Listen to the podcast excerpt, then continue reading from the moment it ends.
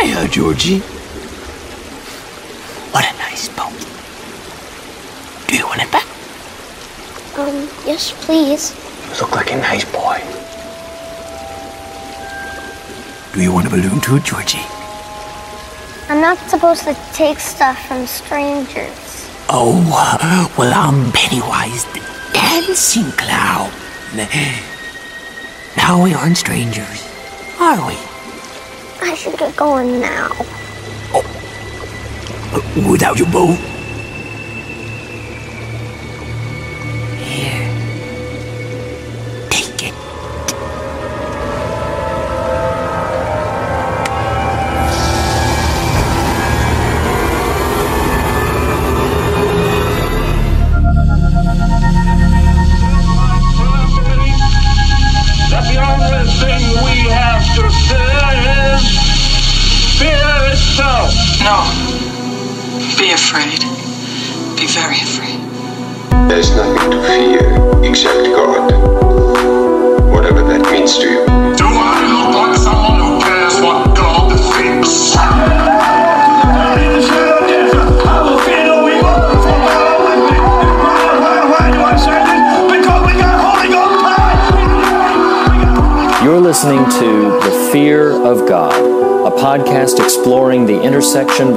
Christianity and the horror genre.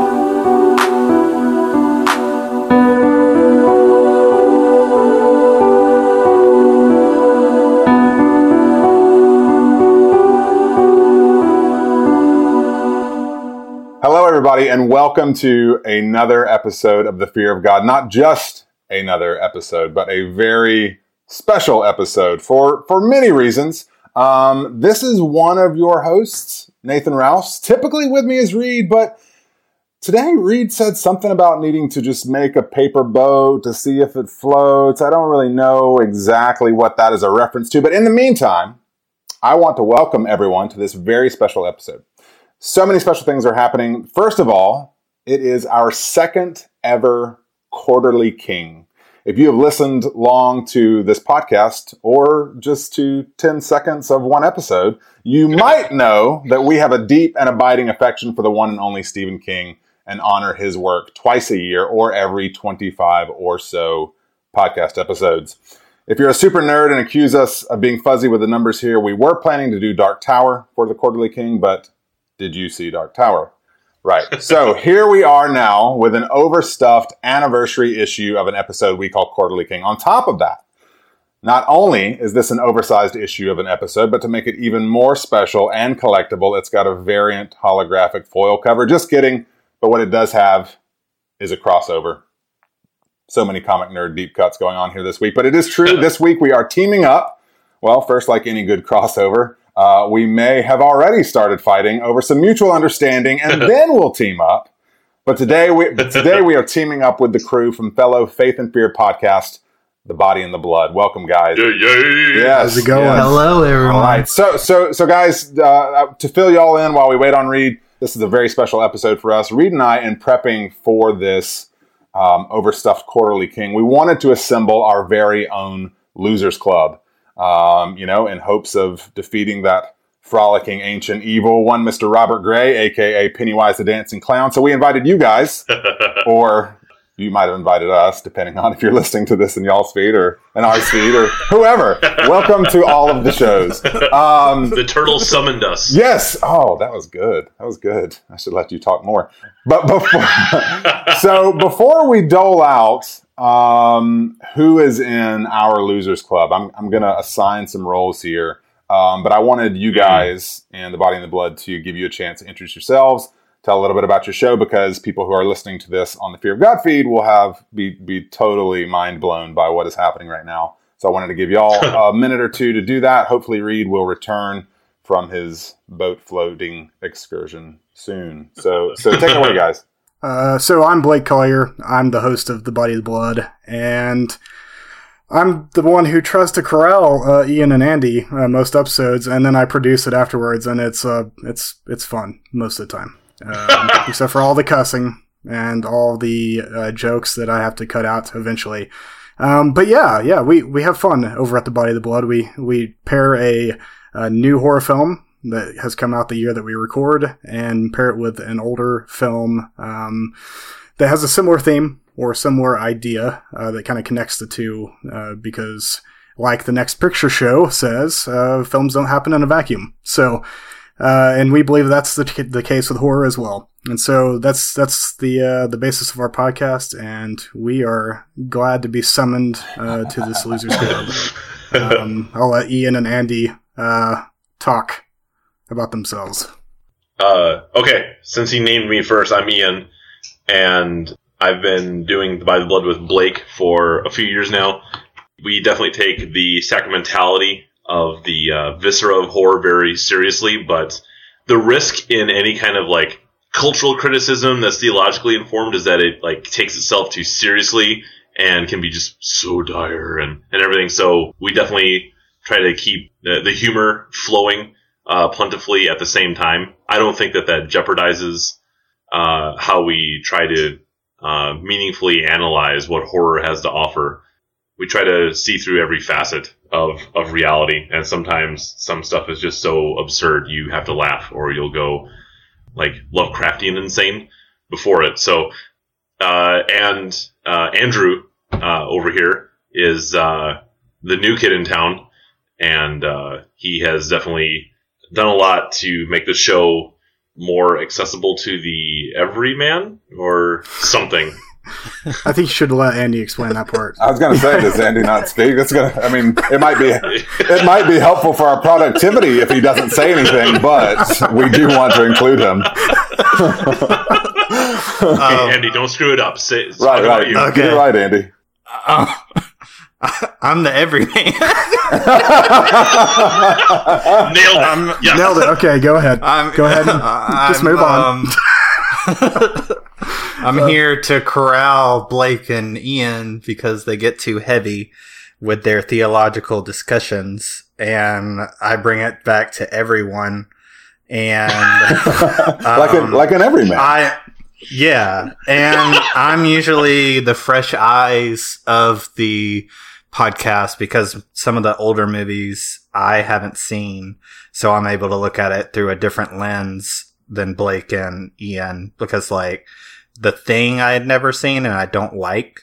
And I have to mention that every episode to make Blake and Ian upset. but I'd never seen it and I didn't like it. So that's pretty, what you it's get. Pretty, it's pretty intense. So, um, yeah.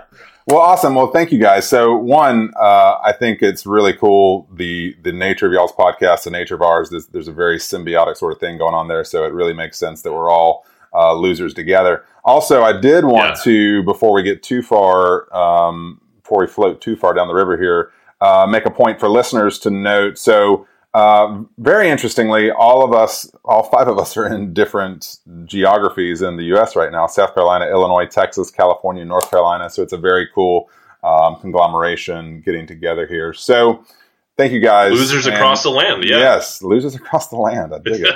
um, so it's great to be partnering with y'all on this quarterly King. So Reed's still not back, but while we wait on him, uh, uh maybe you should introduce yourself for our podcast. Well, thank you. Uh, that, well, that's a good idea. Yes, I like that. I like that. Um, so yes, this is Nathan, Nathan Rouse. Um, so I sort of started, and maybe in many ways, I'm still the everyman of our podcast um, because Reed had a much more uh, encyclopedic uh, awareness and history with a lot of the horror movies we discuss probably about 50% of them I've seen. But, you know, he, he invited me on this journey um, about a year ago, and we are actually celebrating uh, September-ish or late August. He can correct me if or when he gets back. Uh, was about a year for us, so it's been a fun journey on our end as well. Right so on. Thank you for having us as part of y'all's Losers Club as well. So I am. I want. I want to have some fun here and just dole out some roles of who's who in our losers club. So, I I'm going to bite the bullet and go first. And for me, I'm going to uh, and I'm going to give y'all some roles too. So it, we're that's how it's going to work. I'm going to pick Ben. I'm going to pick Ben, not just because in the book he turns into a really handsome adult, but because true story, my brother's nickname for me as an adolescent was Fat Boy, and so he's a jackass. and uh, no, how charming. that is a true. That is a That is a true story, and lots of therapy to go along with it. But so I, I feel I feel Ben's pain, so I'm right there with you, brother, uh, big brother, um, little little big brother. So Blake, I hear. I, moving on, I hear you, Blake, have a thing for your mom still, so you can be Eddie. Okay. Um, so you get you get you get to be Eddie. Um, Man, how does he know? you know, it's it's it, you just got to do a little digging. That's that's really spot on. eerie, just that, eerie. that Equifax breach, there's a whole lot of information flying around out there. Um, Ian, I understand you have got a potty mouth that can't be beat, so you get to be old beat beat Richie, okay? Um, you know, and Andy, for you, a little clown told me that you always get the girl, so you get to be Bill in our little losers Oh club man, here. What I a was, bunch of- I was hoping to be Beverly. Well, no, I was going to say, speaking of the girl, I mean, we do have to give out a. Be- Reed, you're back. You are just in time for your part in the Losers Club. Reed, you get to be Beverly. How do you feel about that? At least I got all the looks. There you go. But don't don't try to kiss me at the oh, end. Oh man! As long as this podcast Whoa. does not go for Beverly the way the end of the book goes for Beverly, I'm okay. Whoa, I'm okay. my oh, goodness. Oh, hey. wow. You really had to bring wow. that up, didn't You just My co-host chose to make me Beverly. That's what's gonna happen. That's what's gonna happen. not in the movie. It's not going to happen. You just spoiled the. Whole, you, well, you didn't directly spoil it. Well, you just jumped in the sewer. but, but at least we're not lost anymore, and we're all together. Oh my Wow. the Losers Club just took a turn for the sour. Um, so, all right. So I've hi everybody. I- hey, welcome, Reed. Welcome. To, Thank to you. Your, to your show. And for the record, I am also glad of everybody who's here and all that they are saying. And yes, yes. Yeah, I was gonna say. I don't know if you know, we were we were doing this big crossover podcast. I wanted. I didn't get a chance to give you a heads up on that. No, no, I'm I'm glad. I'm uh, I You're just the- showed you're up. the Spider-Man Yeah, I just up showed up, walked moment. into the room, and and everybody's here. Yeah, Underoos. So- underoos, exactly. and not only because of my chosen attire for our recording session today. You know, Which is in Uh. fact underoos, right? Um, Are you Superman? yes. So I, I've got a, I've got a question for everybody uh, before we kind of go too far down the drain with Reed's reference there. So if if Pennywise the clown were to appear to you as something other than a clown, what would it be? Just to contextualize that, if you've not read the book, um, it goes more in depth in the book as to exactly how this happens, but Pennywise manifests as things the characters are actually afraid of, and that's very clearly, as opposed to just a scary thing, which the movie sort of seems to be more about. So, if Pennywise were to appear to you as something other than a clown, what would it be? Anybody? Anybody? Okay, Blake. Uh, I'll go first. Um, I'll say that probably the thing he would have to do to me to really freak me out would be to basically make me think I'm in a wide open space at, in the middle of the night because I have a fear of wide open spaces in the middle of the night. How would that like work? just that is so weird. Because anything can come from any direction at me. it could. It like could. a field or like a Yeah. room? Like You literally, so there's, inside there's a a lot piece of all the time. no, it's it's it's not like it's not it's not that bad. Like it's at night, so like I'm driving home from a movie from Amarillo. I've got a 15 mile drive, and sometimes I'll take one of these roads that doesn't have much light. right. Like it has light street lights occasionally. Um, Well, I did see. I did just watch Texas Chainsaw Massacre, so I know where this could go. this is for true. Yeah, yeah. So it's it's more about like being on a road, and Amarillo is flat, so you can see the back of your own head if you look hard enough. That's how flat it is, and so it's just wide open space in the middle of the night, driving down a road. Literally anything could pop up on the road. That freaks me out. All right, all right, I can get down with that. So he would have to do that. Like he would have to find me in a place where I'm driving down the road, and he would have to pop out at the last minute and creep me out. Yeah, All right, who's next? Uh, existential, dude. this is very existential. I'll uh, I'll go Yeah. next. I'll go next. So I think there's any variety of things that that he could appear to to terrify me, but I think he would have to appear to me at night uh, like in a dark room. In a field? Uh, what is wrong no, with you? Not a, not in a field, but there's a specific thing that I have to, to to prep myself for whenever the lights are all off in my house and I move from one room to the next. And I usually look over in the corner. I look over in the corner and say, like, okay, what is that small little hulking thing? It's probably some toy of my son's, but it's like, what is that small little hulking thing over here? And I have a continual nightly fear that one night I'm going to walk out there and that small hulking thing, whatever it is, is going to move and is going to move towards me. So if that that's how Pennywise Oh, would yeah. really get me is just like, oh, the lights are off, so I'm just going to pretend to be some bulk of something, bulk of fabric, bulk of whatever, some mound, and then I'm just going to start moving towards him. Um, This- so yeah, that's that's what he would have to do. This is a really interesting direction this question has gone. So, Ian and Andy, y'all pick it up. Whether who who wants to go? I got it. Uh, giant squid. Just, I, I, Okay, there you go. There you go. That's that. very direct, very direct and succinct. I appreciate it. Yep. I, no neuroses here. Just. hey, Reed, watch out for that lump of clothes in the corner there. Okay, Listen, I have very specific fears. Okay, that's, that's how it goes. that sounds, that sounds like it. Um, mine would be a big snake. Okay, Oh yeah, can I change my answer? Can I change my answer? I don't know. Are you going to say a big snake also? In, in light of Andy's? No, no, no. But but the no, but the but the snake thing reminded me. Big freaking scorpion. Big freaking scorpion coming for me. Yeah. Oh, see, yeah, Giant okay, scorpion. yeah, Yeah. that's- More terrifying than some. I'll I'll hug the mound in the corner to get away from the the giant scorpion. That's part of Yes. his plan. Blake, are you going to change your answer? No, I refuse to. All right, good. existential dread is often more scary than literal anyway so I'm, I'm with you there.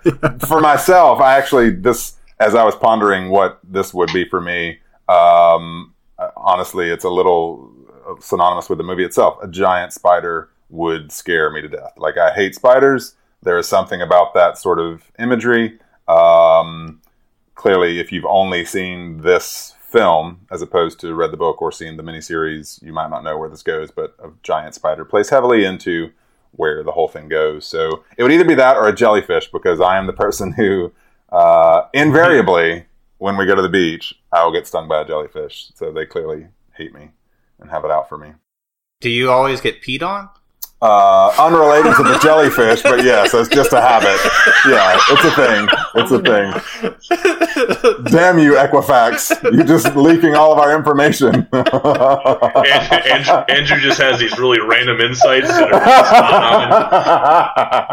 are. He's good. You could just tell.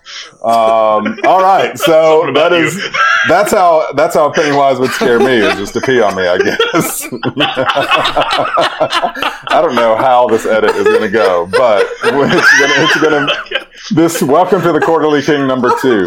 right. All right, so let so let's talk a little bit about the movie itself. So for for you Body and the Blood guys and Body and the Blood listeners, we do this quarterly king. We were planning to do Dark Tower, um, but not even to be jokey. I went to see Dark Tower. I don't know who else did, but I was going to say, and then you saw yes, it. Yes, no, yeah, I saw it and then decided it's now if it had not been so close behind Dark Tower, we might have maybe just pulled the trigger. No Roland pun intended, um, and gone for it. But it really is not a strong movie um, at all, and barely works as a movie. So it was fortunate that it was so close behind it. So. Um, and also, what Reed doesn't know is that the the survey he threw up, I got my wife to vote, and I voted to tip the scales in Wow. favor of it. So Wow. that's why we're all. That's why we're all here Everything I believed is a lie. Everything I believed is a lie. yes, yes. I can't trust Everything. anything. So, so, so go around and say what you've like. Have you read the book? Uh, have you watched the miniseries? Have you seen the movie? Have you done all three? For myself, I've only, I did read the book last year, um, and then watched the film. So I've, I've, I've seen bits and pieces of the miniseries, but not in its entirety. Um, I'm reading the book currently, and I'm on page 347. And I remember seeing the miniseries when I was younger. Um, and I have seen the movie that just came out. Okay, cool. Well, thank you for that. You're Yes. I'm glad that you saw the movie that came out. he, he didn't, he was just going to wing it if he didn't. You really would just be that everyman who's just like, no, didn't see it. Right. I'm just here for the popcorn. His only his only comment is just continually, "How about that clown, y'all? How about that clown?" Blake, have, have you? What's what's your experience? So I I saw the miniseries at some point in my young life, um, probably around the time it came out, maybe a couple of years afterwards, and then I watched it not too long ago, probably three or four years ago again, and man, it does not it does not does not uh, age very well. Um, I read the book in college, Okay. and I loved the book until the end, Yep. and then it made me want to burn the book. Now, when when you say that, so this is going to be just a free flowing spot of the conversation. When you say that, are you referring to the sewer scene or the the astral plane, which or all of it? What are you referring to? Uh, pretty much, pretty much from the uh, the scene that Reed spoke Right, of right, right, right. to the end. I hate. Okay. Yeah, Um, the- that that whole that and really like the the the ritual the ritual quote unquote um, that takes Yeah. place like. It, it doesn't like it doesn't bother me in any kind of way, but it's just it doesn't feel like it fits with the rest of the story, and so like from that point on, I just kind of lose interest. So, and then yeah, okay, yeah, and we, we may come back to some of those scenes in Yeah. specific. Ian, what about you? Um, I read the novel when I was in third grade Are you serious? because My man. Yeah, because 1993 1994 was a weird year for me. You and you and Reed would get along. Ian, why are we not friends? We have to be friends. Uh, tonight is the night. All right, let the ritual ensue. Y- you are you are Beverly, so Oh my let's god! uh, let's Spoiler alert! oh my, my heart burns there too. oh my gosh. I'm all right. So Ian, so you read the book in third grade like an idiot. And your par- are your parents alive? Are they okay? Did they let you? Did they Uh, let you they- read it? They were they were somewhere. So he's like a- so you think Ian's an orphan because he read a book in third grade?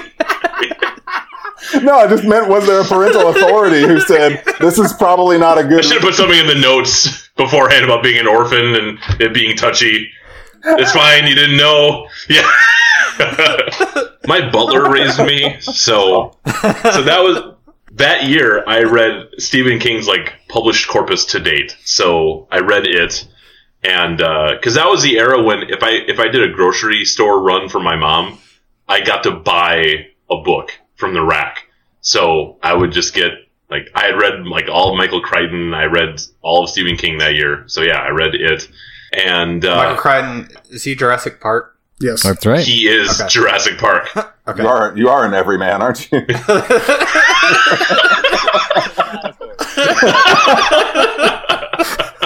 Ian Malcolm, he's cool, real cool. Uh, so around the same time, I saw the miniseries because other third graders didn't read, and they're like, "Oh man, there's a clown and it's scary." And I was like, "That's Tim Curry. He's the devil. Awesome!" And uh, I rewatched it recently, and holy cow, that sucks. Uh, like when your when your cast is uh, John Boy and um, like the guy from Night Court.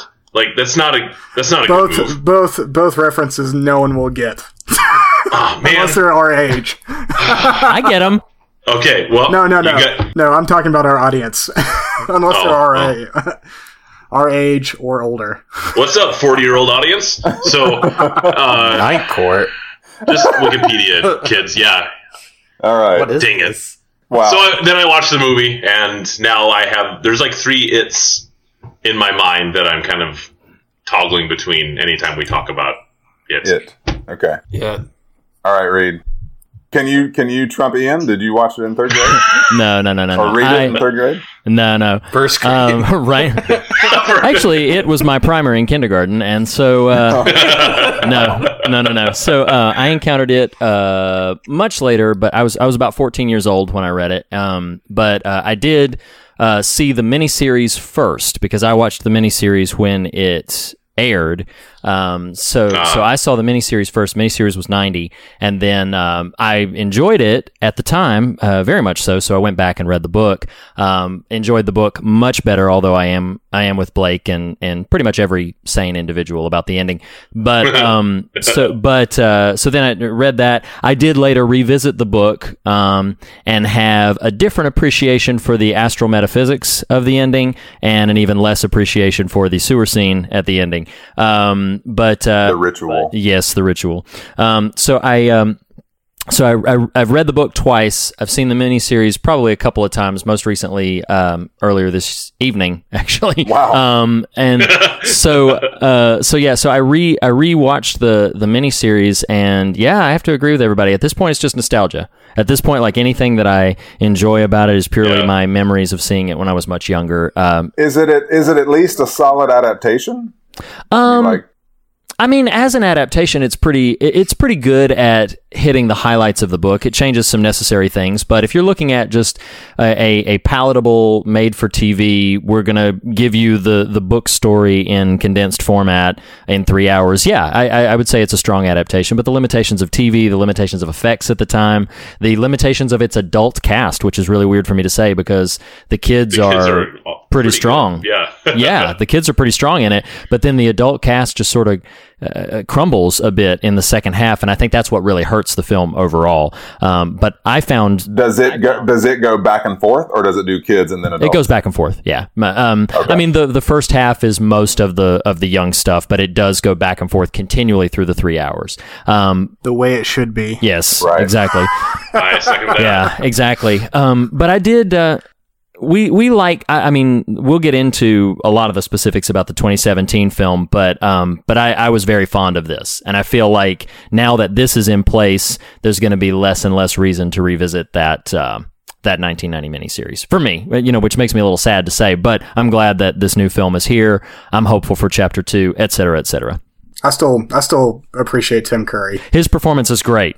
Yeah, I still his appreciate what performance he is brought great. to the role, but but that's about the only reason why you'd want to watch it. Yeah. So, yeah, exactly. Well, um, our our typical format, and we can sort of go through some of this, is we once we go back and forth on some of what we've been doing, we talk about the likes and dislikes associated with the particular piece we're discussing, um, and then we'll get into some scares and some thematic ideas. So. Really, if we want to just take the next few minutes and kind of roundtable just some likes, dislikes, piggyback off each other, uh, I will start. I was so disappointed with Dark Tower and I knew the Rotten Tomatoes going into it, and was still pretty disheartened. Yeah. I was I had prepared my heart for it to be maybe less than. And and while I do have some quibbles, I think overall the production design was really strong, infinitely better than Dark Tower, uh, and specifically um, the casting of Beverly, Eddie, Bill, and Richie was phenomenal. I mean, I, that's such an impressive feat to get a group of kids that strong. I don't, I don't think every kid is that strong, but those four in particular really, really make it work really well. So those those are just two off the top of my list for likes. What what else does everybody have? I really like Pennywise. Yeah. Um, He's great. I thought he, I thought he was just like fantastic. And, um, from my reading of the book so recently, um, it kind of fit with what it was. I like that he wasn't as bright as Tim Curry. Um, and he was dark and, um, it just, just Bill, what's his name? Bill Skarsgård. Skarsgård, was just, Skarsgård. was just like, Yeah. was so fantastic and I and I've read some of about like how he got into the role and stuff like that and he just really took it to another level uh, for me and I and I I mean this this Pennywise like really sticks with me. Cool. Yeah. Um, so I was basically just going to add on. Yes, Bill Skarsgård was great in this. Um, I think uh, for someone trying to step into the shoes of Tim Curry, he took in a completely different direction, and I, I believe it worked uh, Mhm. in in spades. Um, I think probably the other thing I would mention is updating the timeline to the 80s Yeah. Yeah. That was great. was a great uh, addition, and and it's just the nature of where we're at in our culture. We're kind of infatuated with the '80s again, Yep. and it makes sense to. Uh, I couldn't to be update it. happier. So yeah, no kidding. Me too. Uh, that's that's the age I grew up in. So Yeah. um, yeah, it's it's it's um just all the references, all the meta ness of of kind of what shows up in the movie. Um, reference wise is, is pretty great. Uh, the the soundtrack is wonderful. Um, and yeah, I, I really appreciated them trying to update and kind of bring it into a realm that's similar in in tone to like Stranger Things and and things like Yeah. that. So uh, those were those were the two biggest lacks I had. So let me go from there. That, that's that's a perfect segue for me because while I agree that the casting was phenomenal, I guess I don't say that with like a uh, starry-eyed kind of uh, adulation. It, it, um, I think that it was a good move having like Finn Wolfhard, for instance. Mhm. Yes. But uh, there because Stranger Things is it and Poltergeist and Salem's Lot and ET, um, the mirroring is it, it just almost felt like uh, commentary. Uh, yeah, a, a little a little uh, heavy handed because essentially it's like, hey, well, let's have Mike be Dustin this time. Uh, uh, which I, that's not a very strong knock against it um, at, at all. I totally concede that. It's just that it's impossible to not have um, that perspective. I think if you if you've seen Stranger Things, it, when you know that it's heavily indebted to more than just like a certain genre, a, a specific period of like horror and science fiction. Well, you know the um, the Stranger Things uh, creators were in the running to be um, like its directors at, at early stages in 2015. Oh wow, I didn't. I I, did didn't know that know either. that. That's interesting. And in fact, I believe I believe that because you know um, I was just doing some reading on this today. You know the the the top level production director and even screenwriter. It, it, there was a turnover more than once, um, but Finn Wolfhard was the only cast member to make it kind of the whole way. Um, Wow. And I think and, you know, I think you make a good point. I do. It's almost unfortunate that they exist kind of within just a couple of years of each other, and they're '80s set, and it's Finn Wolfhard who, who who's great in both. Yeah, But I, I understand what you're saying. Like it's kind of hard to shake. Okay, well, it does feel a lot like that other thing. Um, Yeah, and, and especially when it's like, well, we won't typecast it. Right. We'll just remix it as right, a different right, kid from Stranger Things. It's Yeah. like- but again, that's not that's not that's not very strong. It's just I, I couldn't help it but notice it. Um, but we're- thing things that I liked because I, I I do like that it evokes some of that. I love Stranger Things. Um, and it's just it's even funny to say that because it obviously precedes it.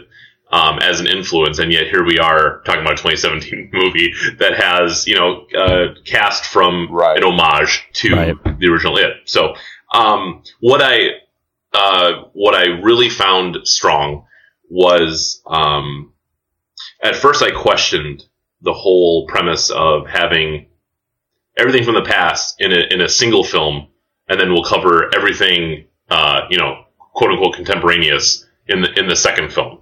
But what I found myself liking was that this allowed a lot more uh, exposition, not not in a heavy-handed like um, narrator telling you everything way. I mean, in um, just being in uh, Bill's world longer and getting to know him through seeing his actions, um, uh, getting characterization through embodied action, and uh, I think part of the payoff was that I found it immensely heartbreaking just seeing um so in, in the 1990 miniseries we see george for all of what two and a half three minutes?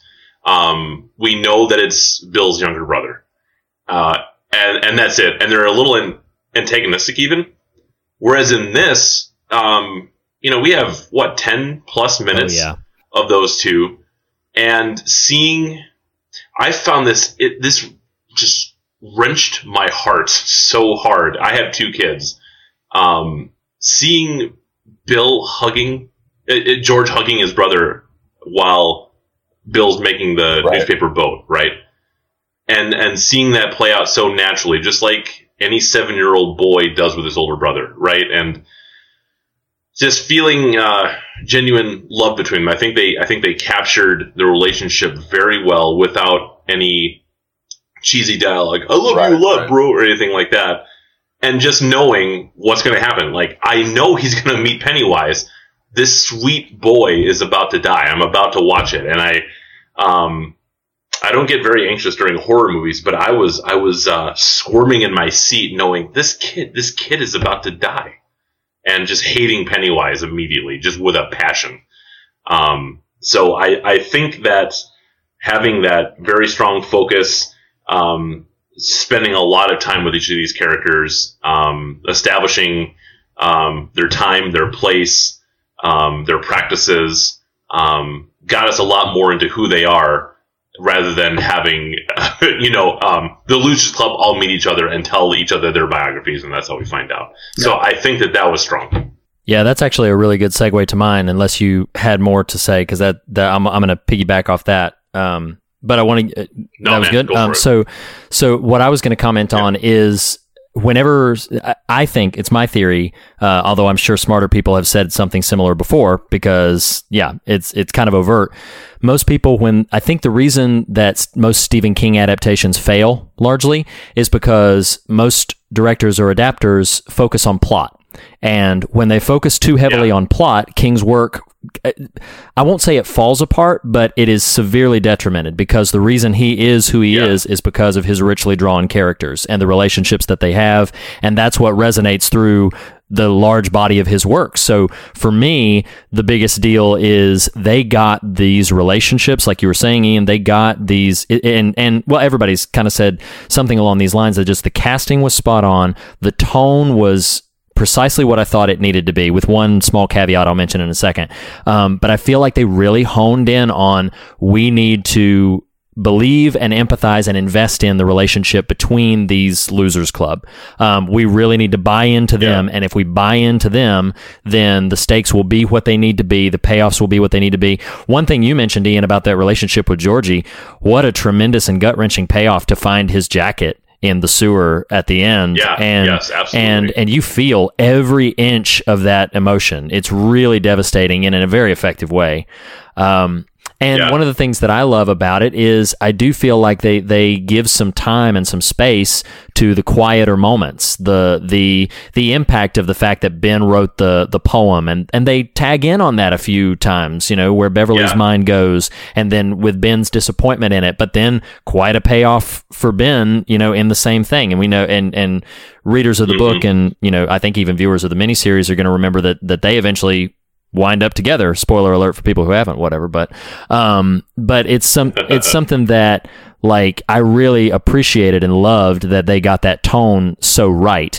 And one of my I, I think my favorite moment in the film, speaking to that whole relational element, is Richie's big stand up and cheer triumph moment in the sewers where he's like, It's all your fault, Bill. You know, you you hit me, all this happened. And then and then when he grabs that bat and says, Welcome to the Losers Club, I, I almost came out of my seat. I was like, This this is what this this is what makes this story work. This this exact thing is Yeah. why this story resonates so profoundly uh, you know, nearly 30 years later. Like that that that's why it's such a big deal. Um, so yeah, I, I that's my biggest like. My one small caveat is I do feel like the book, and to a small degree, the 90 miniseries um, does dread a little better than the 2017 film does. Um, I feel like it relies a lot more on startles than it does dread, but um, but that didn't Yeah. bother me because they got so many other things right. I was able to forgive that and bypass that because I feel like so many other elements were so strong. And I'm gonna tag in quickly on that real fast. Um, whenever you were talking about the startles or the jump scares, um, I think I- I think that's actually the point where I started to realize that the creators of the film didn't actually trust Bill Skarsgård Ah, to carry his role. Um, I, I feel like he has he had the ability. Uh, I, I think the parts where he's able to just be himself and not be real, you know, not have reliance on CGI or jump scares. Um, he was intense and creepy. oh, he's And incredible. Yeah. I don't think he needed all that, and I, I feel like that was just them both feeding into the to the nature of horror right now, but also n- being they were afraid that because Tim Curry is such a, a s- massive like figure, and he's got big shoes Sure. to fill, they were afraid that he was not going to quite fill, you know live up to that, and he he can. Yeah. And I I, think they would have done better to take the risk and just let him be him throughout So the they were so so. I think Blake, you're saying they were worried they'd get a Jared Leto Joker. Is that what you're saying? yeah, exactly. Exactly. they kind of hedged their, hedged their bets a bit. Um, Yep. I do right. want to. I do want to. um, So so those are those are all kind of would fall into the likes category. Um, I, I, something that, and please, I'm, I'm, interested in some potential pushback here because it may have just been that uh, so only seen the movie once kind of experience. So for me, I think that the read the reading of the book was so until the end, which even the astral plane stuff didn't bother me nearly as much as the ritual did. But um, the book is so scary to the point that when I 1st mm-hmm. started to try mm-hmm. to read the book for the first time, I've only read it once, but when I first tried to get into it, I would stupidly use it as like my go to bed, wind down reading, and which which isn't inherently bad, except that at the time I was trying to do this, I would only give myself like 15, 20 minute sort of reading chunks as opposed to just just big, okay, just just go full in. Because what that ended up doing is that if you if you've read the book, um, you know the the book starts with the story of the gay couple and the attack and the throw throwing the the guy over the bridge and and Pennywise's attack on him and the cops and all of this interrogation stuff. It's it's very terrifying. And if you break that up into tiny pieces, it's like really scary right before bed. Um, so it took me a while to get moving, but but what that did was reinforce for me something that I think the movie struggles with a little bit. And to your point, Ian, about splitting the narrative between the kids and ultimately mm-hmm. the adults, I I'm with you. I think I think that was almost a necessity. Like you have to, if they didn't know there's a second film, and and uh, it seems like there that wasn't 100 percent certain. Um, you you've got to figure out how to do this in a way that doesn't destroy the story, but still honors it. And so I do think they made the best mm-hmm. possible mm-hmm. choice.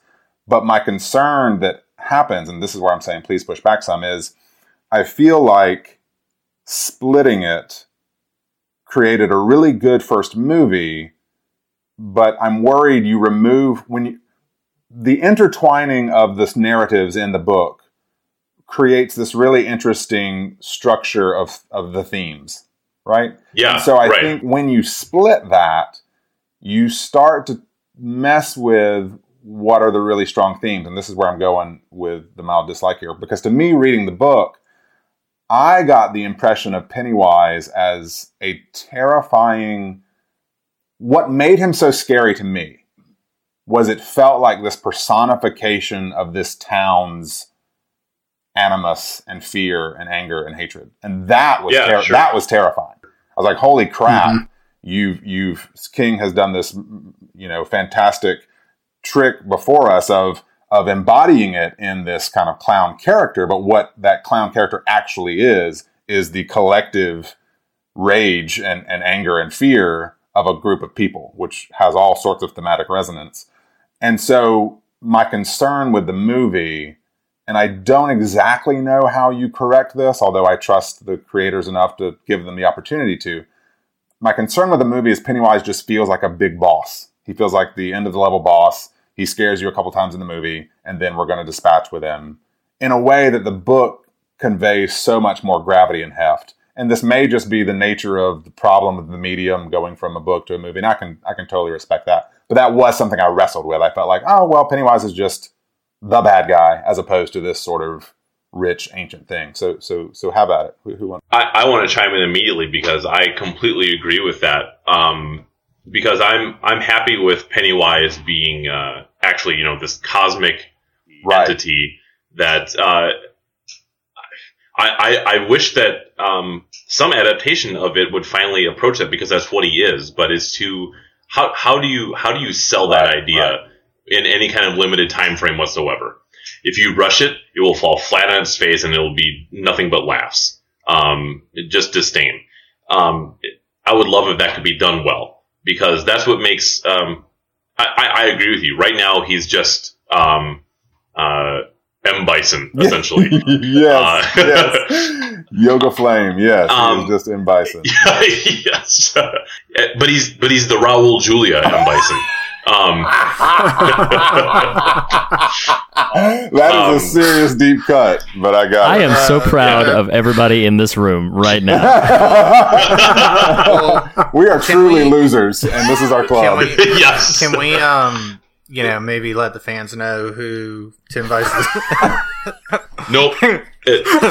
Maybe let me know. you gotta, you gotta earn it. You gotta earn it. So how about that clown?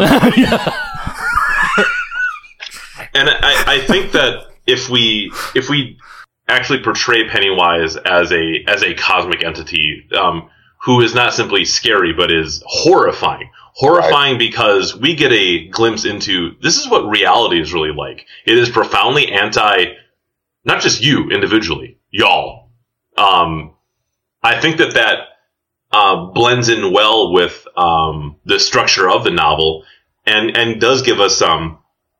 I, I'm I'm not usually a fan of trying to like tear apart the husk to get to the kernel that can be universally applied, but but I mean it is about um, being a kid, having uh, those significant moments that make you you, right? And how do you remember them? And your memory of them is a further shaping of who you are. And part of the fear is, um, and, and the movie does this a little implicitly, but I, I was asking Blake, like, do you think this is going to become explicit? Like, part of the premise of it is that the curse on the town makes adults like, they uh, they ignore what's Sure. going on. They they profoundly sink everything that is so obviously heinous and evil deep into their subconscious, I guess. Which uh, that's a that is an interesting statement about becoming a grown up because we all know like there's not actually something scary out there. It's just the heap of clothes.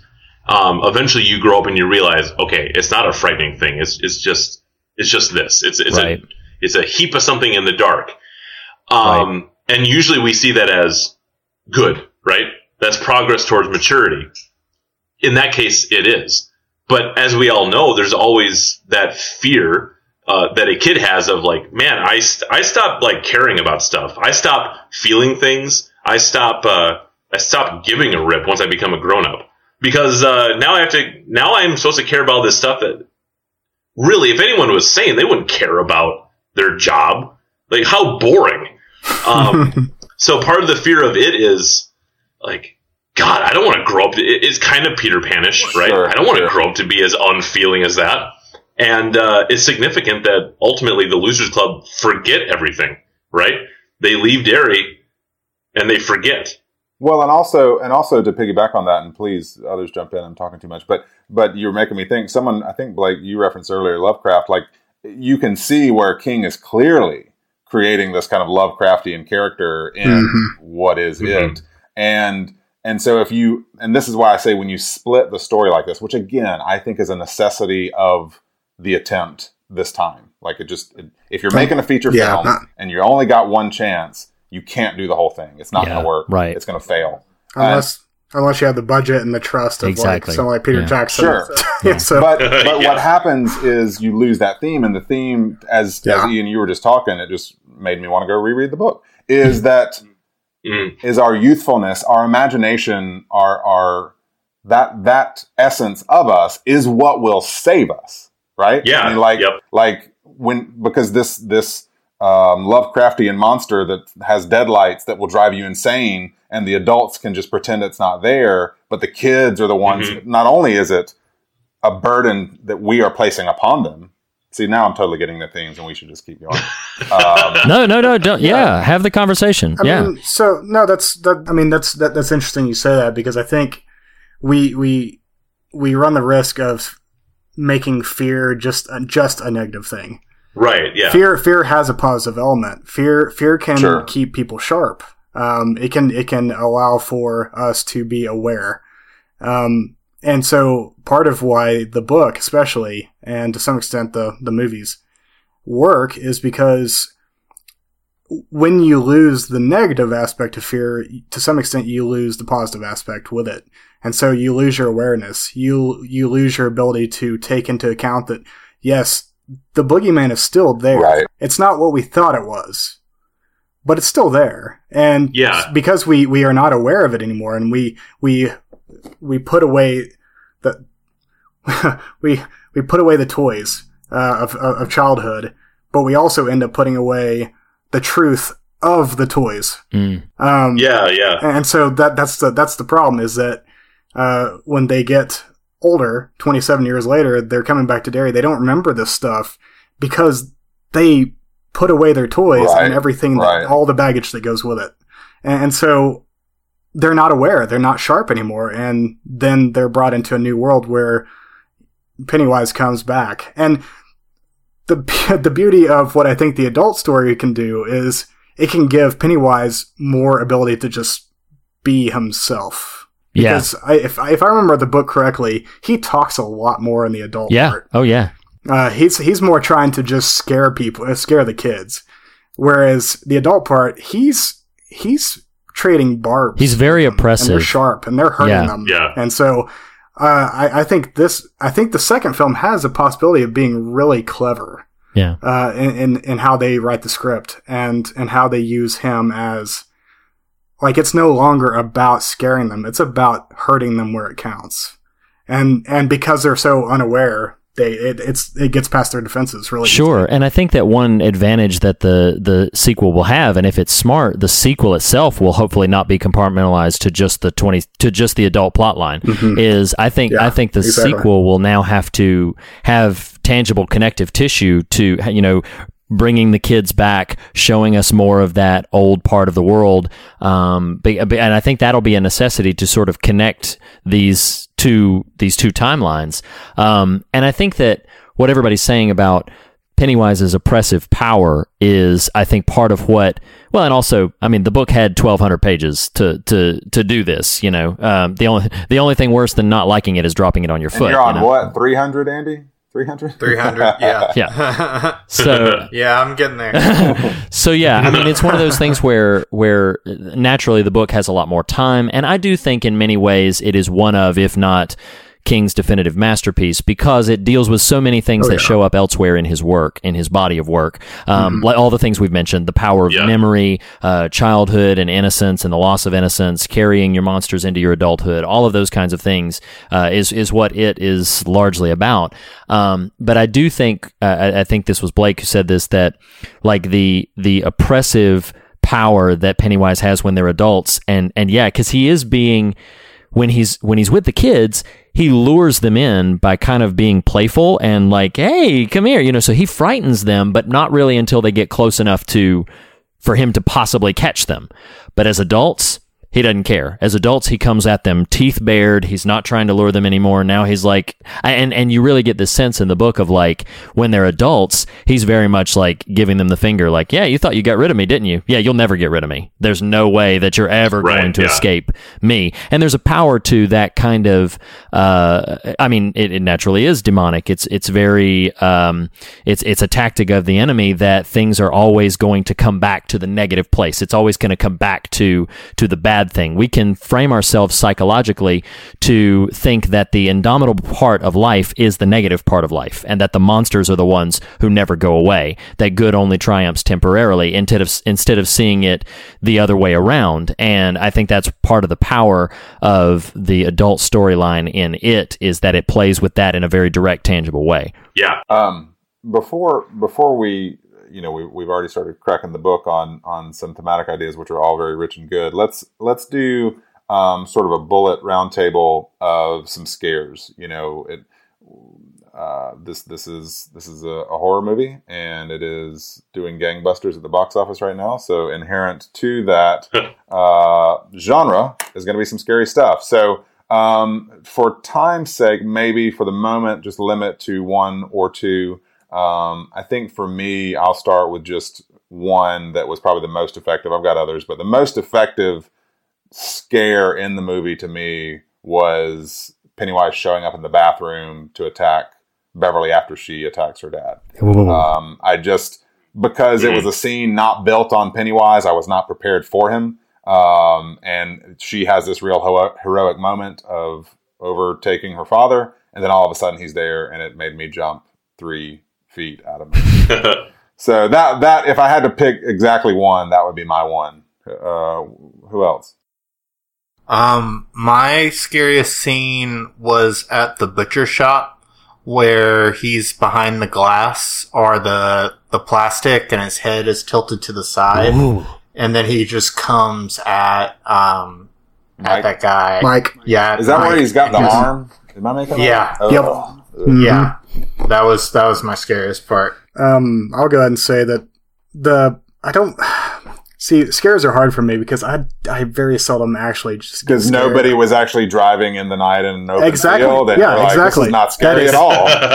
there were zero exactly. fields. no, like I, I, I, there's only one movie that has actually kept me awake at night. Um, but that's for another podcast. Wow, I Um, want to know. so, Paranormal activity.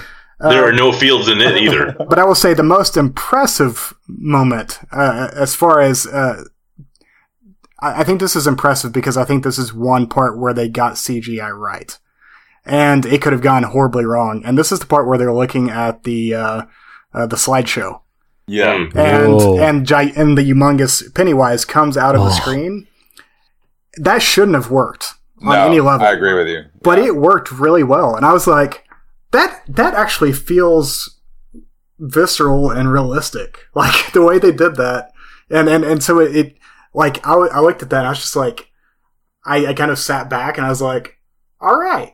All right, I, I feel like I'm in good hands. Like, you know, like, well, what's what's funny about that is I remember in the in in the screening I was in, getting to that scene and thinking, oh, well, this is the trailer moment, so I'm kind of ready for this.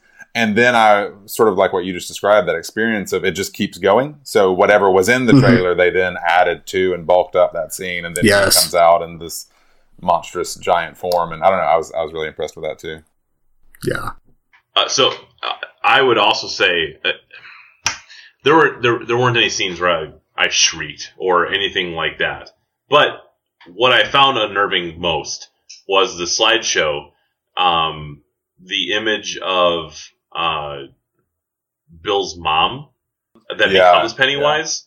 Um, so with the conceit of uh, they've unplugged the projector, all that stuff, it's still going, and uh, we're getting closer and closer up, uh, zooming at uh, in, into his mom's. Uh, her her hair's blowing in the in the wind, um, but then slowly realizing, shot after shot after shot after shot is Pennywise, and just waiting for the the full reveal.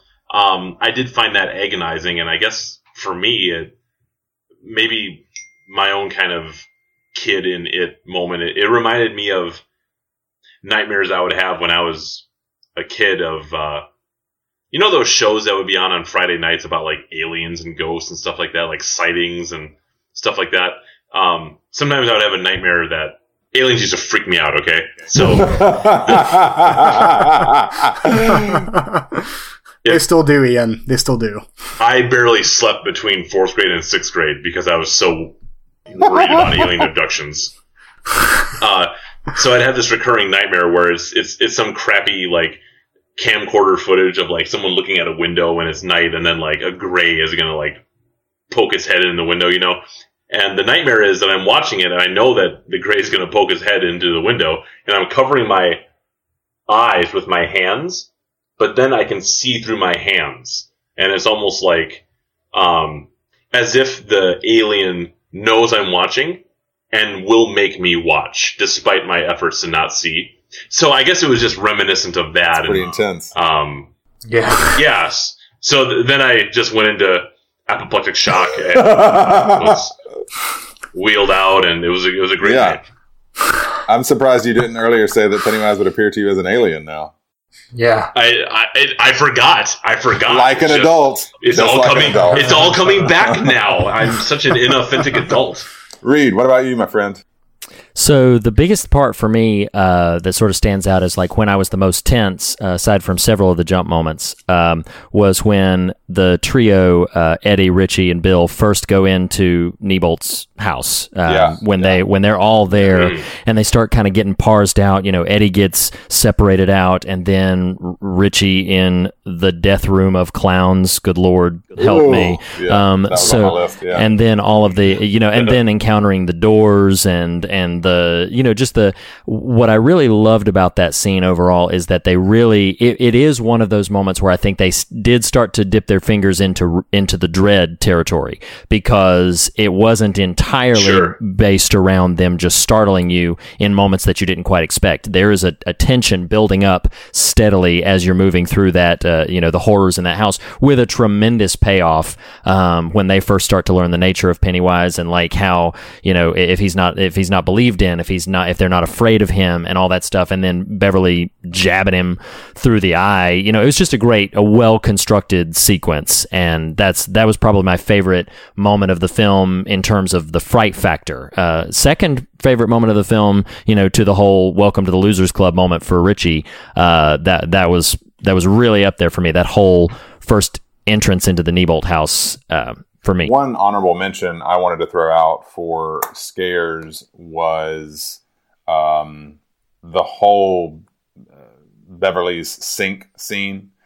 I thought, hmm even knowing it was coming, I was really just impressed with how hard they committed to that scene. It really is effective and disgusting, and you know, Yeah. I mean, it's it just keeps going. It's it's just kind of this real, sort of like what you just tra- described, Reed, about the Neibolt House scene. Predominantly, the movie leans into the jump scares. I feel like that scene would fall more in line with if there were just a couple more of these throughout it, or something like it, that that just sort of built this dread kind of component, it might have landed a bit more in the really, really, really scary kind of category. Um, as it was, that was just a really effective scene. When the, I mean, what's more disgusting than hair in a sink? Blah. Hair in the sink attacking you as is a, what's more a- disgusting. As a large, hairy dude, I can say there is not much scarier than that. sure. Can I change my answer? Actually, well, I've been thinking about it. Um, the bully, what's his name? Henry. Henry, yeah. Henry. Henry Bowers. His whole story, his whole thing was is terribly frightening. I mean, you know, cutting Ugh. um, Ben's Ben, stomach, yeah. yeah. running yeah. after Yeah. him, like the the fact that he like just kills his dad, and um, you know, just coming at him like that. That's scary because it's like I wasn't the most popular kid, but um, you know, there were those mean kids around who would just like shit on you, Yeah. and uh, Yeah. like, and he was that guy, and that's that. You know, that's And that's that probably in one of the deleted scenes is doing that. Yeah, yeah, I mean, he, he was a true bully. yeah. well, and, and, and, and that's one of those touch points uh, of of the book and and the films is that that's that's what that's like the ultimate end of bullying. Like that's if you take it to its furthest extreme, Right. Like it's just murder. It's murder. Yes. It's Yes, a type it of is. murder. And so, um, and so yeah, it's that is terrifying uh, for many reasons.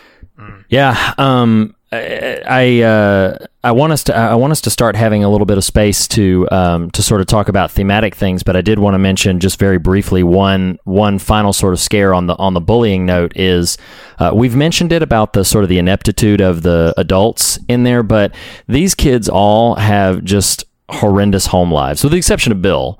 Um, like they all just have uh, situations in their home which is just they feel un uh, they feel so disenfranchised by the people who are supposed to be uh, caring for them, nurturing them, guiding them, and they feel completely and utterly all on their own. And I think that's one of the, the one of the things on a sort of a deeper, more uh, underbelly level that's really frightening about the story in general is that that you do reach a point to where you're like, I'm young, I don't know what I'm doing, and I'm all alone. Like, yes, I'm with you know, and this will actually kind of bleed into some of the things that I that I was gonna um, talk about in in themes, but that's the that's the other element of it is the tremendous fear and the fear that Pennywise literally feeds off of is by isolating them, by picking them off and and getting them away from Yeah. the group. And if he can make you feel alone, you are much more consumable.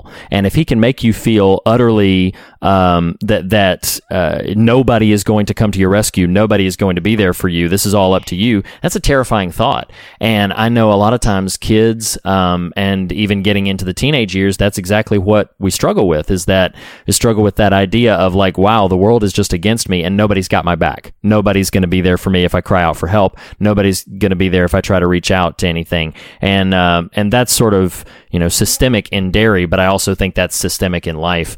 Um, unless anybody else had any real burning scares that might that might lead us into some of the thoughts for for themes if you want to dive there um, I had one major theme that I'll go ahead and and just bounce out because it bleeds off of what I was saying and then we can banter that about and then if anybody else has anything else we'll we'll round table it um, but I do think that one of the things that stuck out to me the most um, about the Losers Club and why we love the Losers Club and why my favorite moment in the film is that moment when Richie is like, "Welcome to the Losers Club," and and they start attacking Pennywise as a collective unit.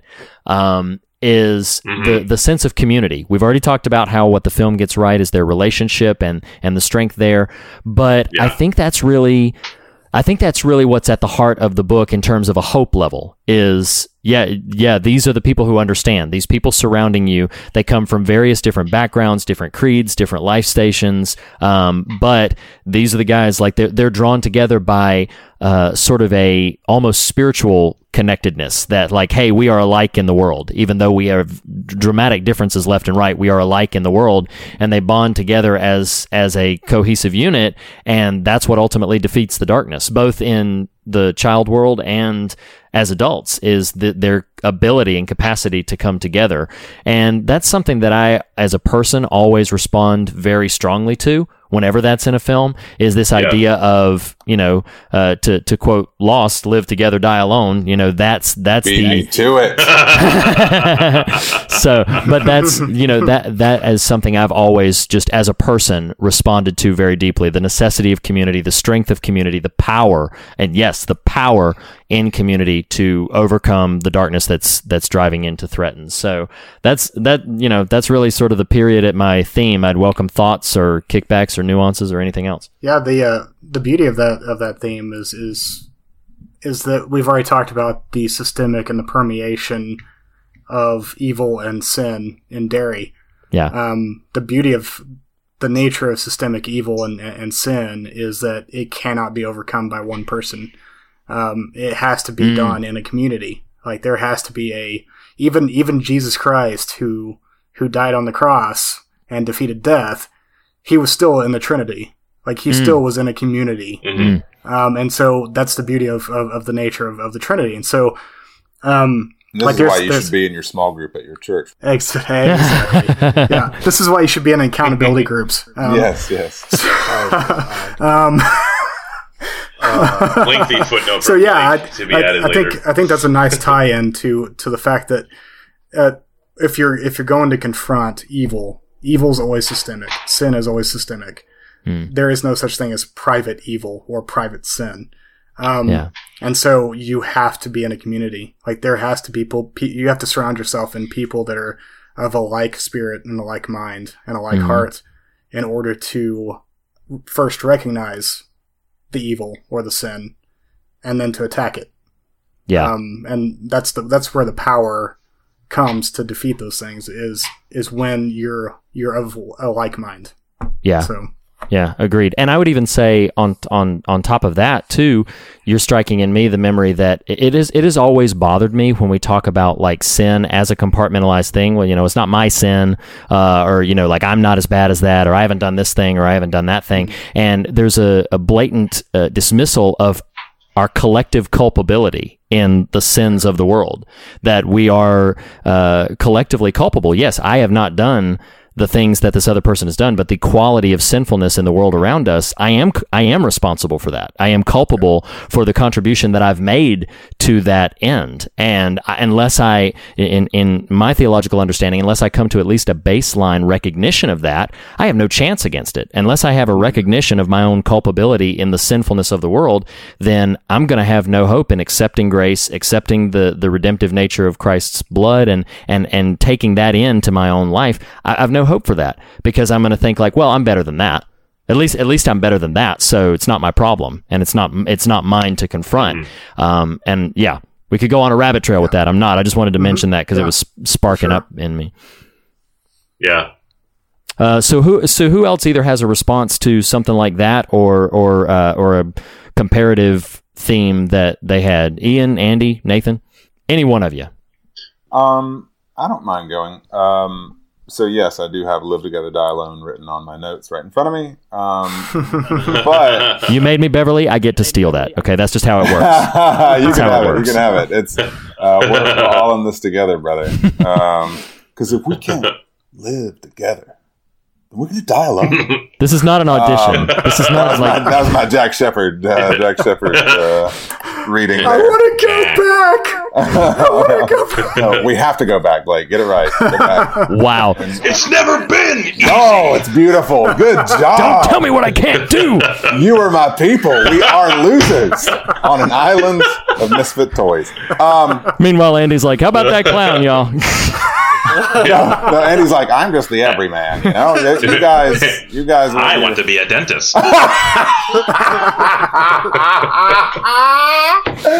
No, Dude, don't don't get me started. Best movie yeah, I, ever. uh, you, you picked that up and ran with it. Um, like a like a like a red balloon. Um, so I something I was yes, it, it is it is indispensable the notion of of community as valuable as as being what helps us and aids us overcome the things the obstacles both both ancient and evil and uh, small and local.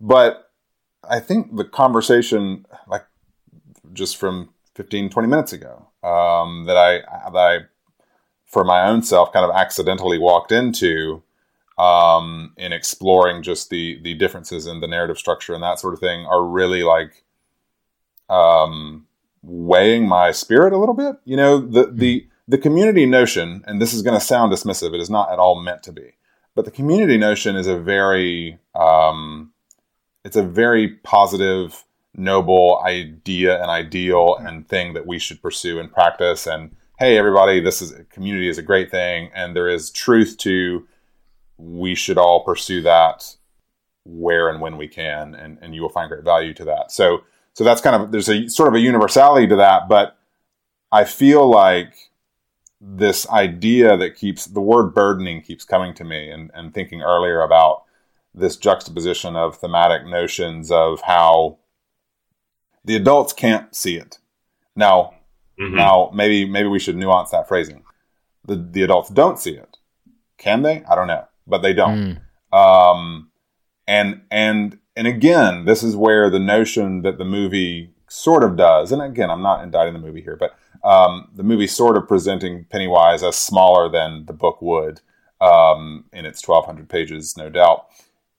Where it gets into a little bit of trouble is is deflating that red balloon a bit because I can't shake this feeling of how we we burden our children with saving us and getting it right.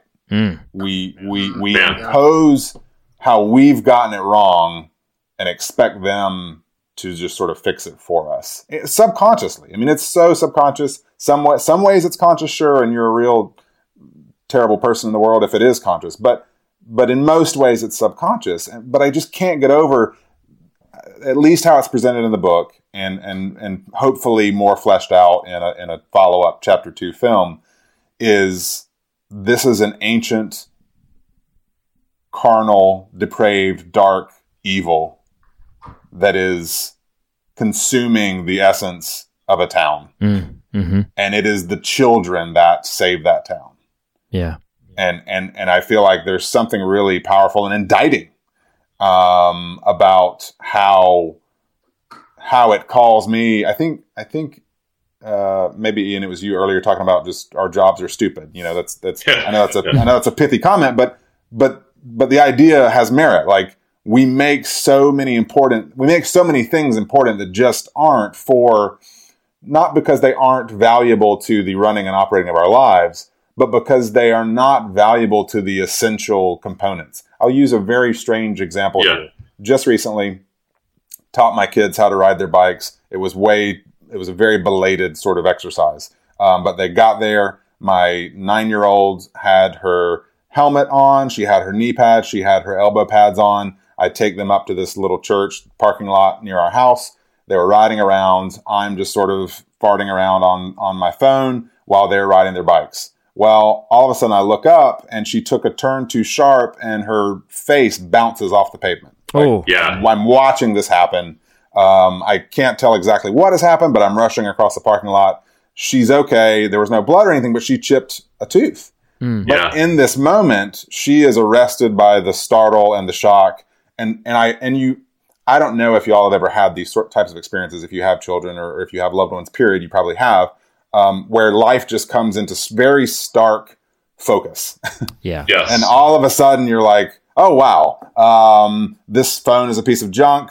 Um, what, who cares about that car over there? You know, like my job, it really doesn't matter. Like, oh my gosh, this person who is who is me, um, and who is us is Mhm. in pain and in peril and in harm and does and especially in the case of a child doesn't understand can't quite comprehend the complex systems we create to sort of justify all the crap we do to each other they don't Yeah. they don't they don't get it and so that and they're not meant to and maybe we aren't either but it just brings it all into narrow focus and i'm ra- i'm rambling here but the point i'm simply trying to make is how scary it is to me and the, maybe the real scary fearful dread nature of this book and the story is we just keep perpetuating this cycle of saying hey you generations below us uh, we're gonna f it up really bad for you but y'all have fun with that you know Hmm. maybe you'll figure out a way out of it um, yeah so I, I don't know i can't kind of shake that notion Yeah. I I think that's a really um, I agree that that's virtually there in in the 2017 it film. Um, and I would I would also love if that becomes something very uh, uh, pungently explicated in the second installment. Hmm. Um, because I, I do we've we've reiterated so many times that uh, splitting it into 100% 1989 and 100% 2017 is probably a necessary evil given how the industry works, et cetera, et cetera, et cetera. But um, I want I want those kind of like Proustian um, links between past and present that almost seem to hint at a causality between the past and the present Mm. that we know can't be, or at least we think we know can't be. Um, I want that to obtain narratively so that we see this um, order that unites um, seven lives um, around the phenomenon of Pennywise, or, or I mean, really the phenomenon of evil Sure. and the radical encounter with evil. That uh, uh, Pe- Pennywise is really like a distillation of that uh, distracted evil of of adulthood, of um, ignoring the barbarism of growing up, and somehow being able to cast a blind eye on it and saying that's just how it is, um, and and just accepting the banality of evil as as necessary. Uh, there's a difference between saying uh, the, the the admission, like yes, the world is full of evil. I- acknowledging that is one thing, and then it's another to um, lose awareness of it and um, become become the adults driving past uh, Ben getting cut up by Henry Right. Gower Yeah. and Oh and, my and just go Yeah. just go on um, because that is I I agree with you that's an indictment we're we're them Right. because we're literally watching it right we are watching Henry Gower doing that the same way those adults are and I think that that is a you are the man moment Yes. Yeah. Yes. we're doing the exact same thing and uh, I, I I just I hope that that is uh, I hope those horns are grappled with and uh, just steered toward us all the way in the second installment um, because I guess y- you're, you're right about uh, Blake's fear of open fields. It's the existential dread, and um, yeah, I, I want I want some jump scares to try to get me with Pennywise, I guess. But what I really want more than anything is the admission from the film that just being alive in a world as crummy as ours, um, just day to day, is wearying and scary enough in and of itself. Yeah. Um, Yeah. Because it, it, it might not be a, a wolf man or a decapitated soldier, but there's horror lurking in every angle right all the time. Sure.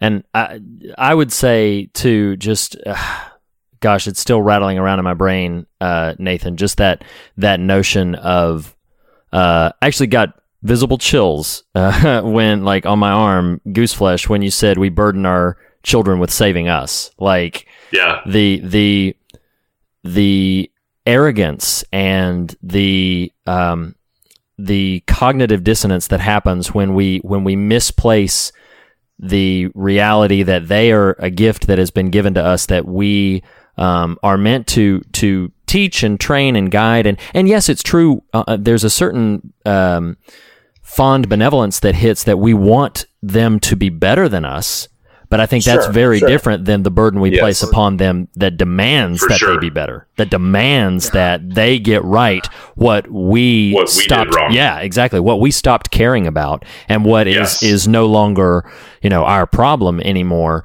And and yeah, it, we can we can easily slide into this uh, because we're old and because we uh, you know not the people in this conversation necessarily, but when we when we grow older, um, we can like I, I forget who mentioned it, but we we do. Oh, it was you, Ian. We stopped caring about the importance of things, responsibility. We we stop caring about that kind of stuff. But at the same time, we kind of undermine ourselves because we have the profound ability, if we have learned our lessons, to impart wisdom, to impart guidance, to impart uh, structure, to impart grace. Um, it's not the film or the book that we're talking about, but ha- uh, who in this uh, conversation has read Something Wicked This Way Comes? Who's read that book? I have. Okay. I have. Um, It's been a so, while. so one of the things I love about that book, and I'm going to say it in contrast to the adults in it, so that it's not too far afield, is one of the one of the multitude of things that I love about that book. For many many years, that was cited as my ultimate favorite book ever written by anybody. Um, it's still second place, only to A Christmas Carol, but the um, thing that I love so much about that book is it's one of the rare instances where the darkness is coming to the town. Everybody's being consumed by the darkness. You've got these 13 year old boys who are witnessing it and saying, like, where in the world are we going to go? And it's one of those bizarre, rare moments where one of the boys goes and tells his father, who's in his 50s, and his father believes him. And his father Right, begins yeah, yeah. begins to join the action against it. And I get chills thinking about how rare that is.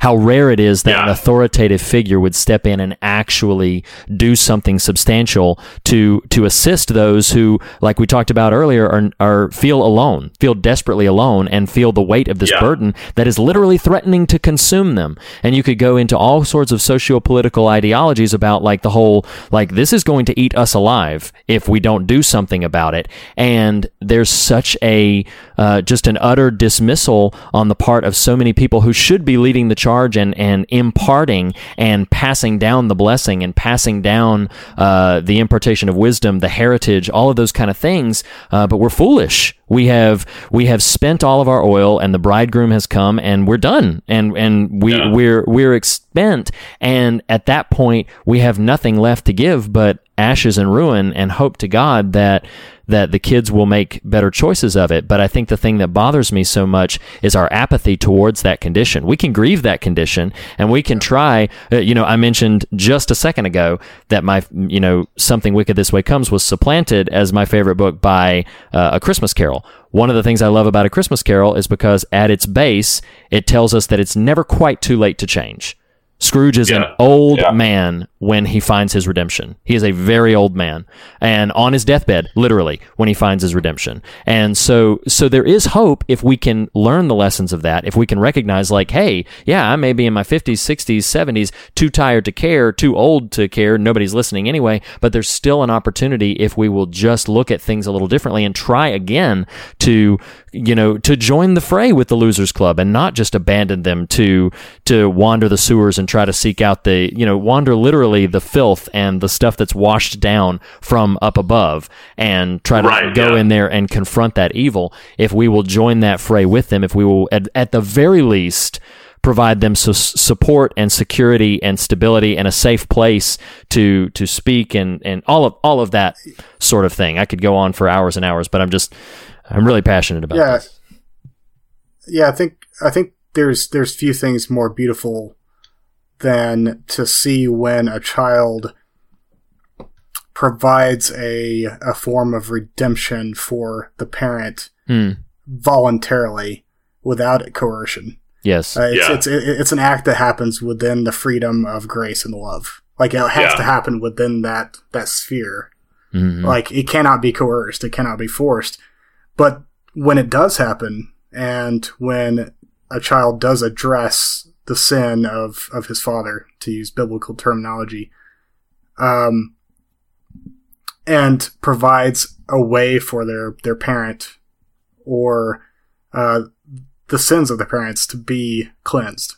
Mm.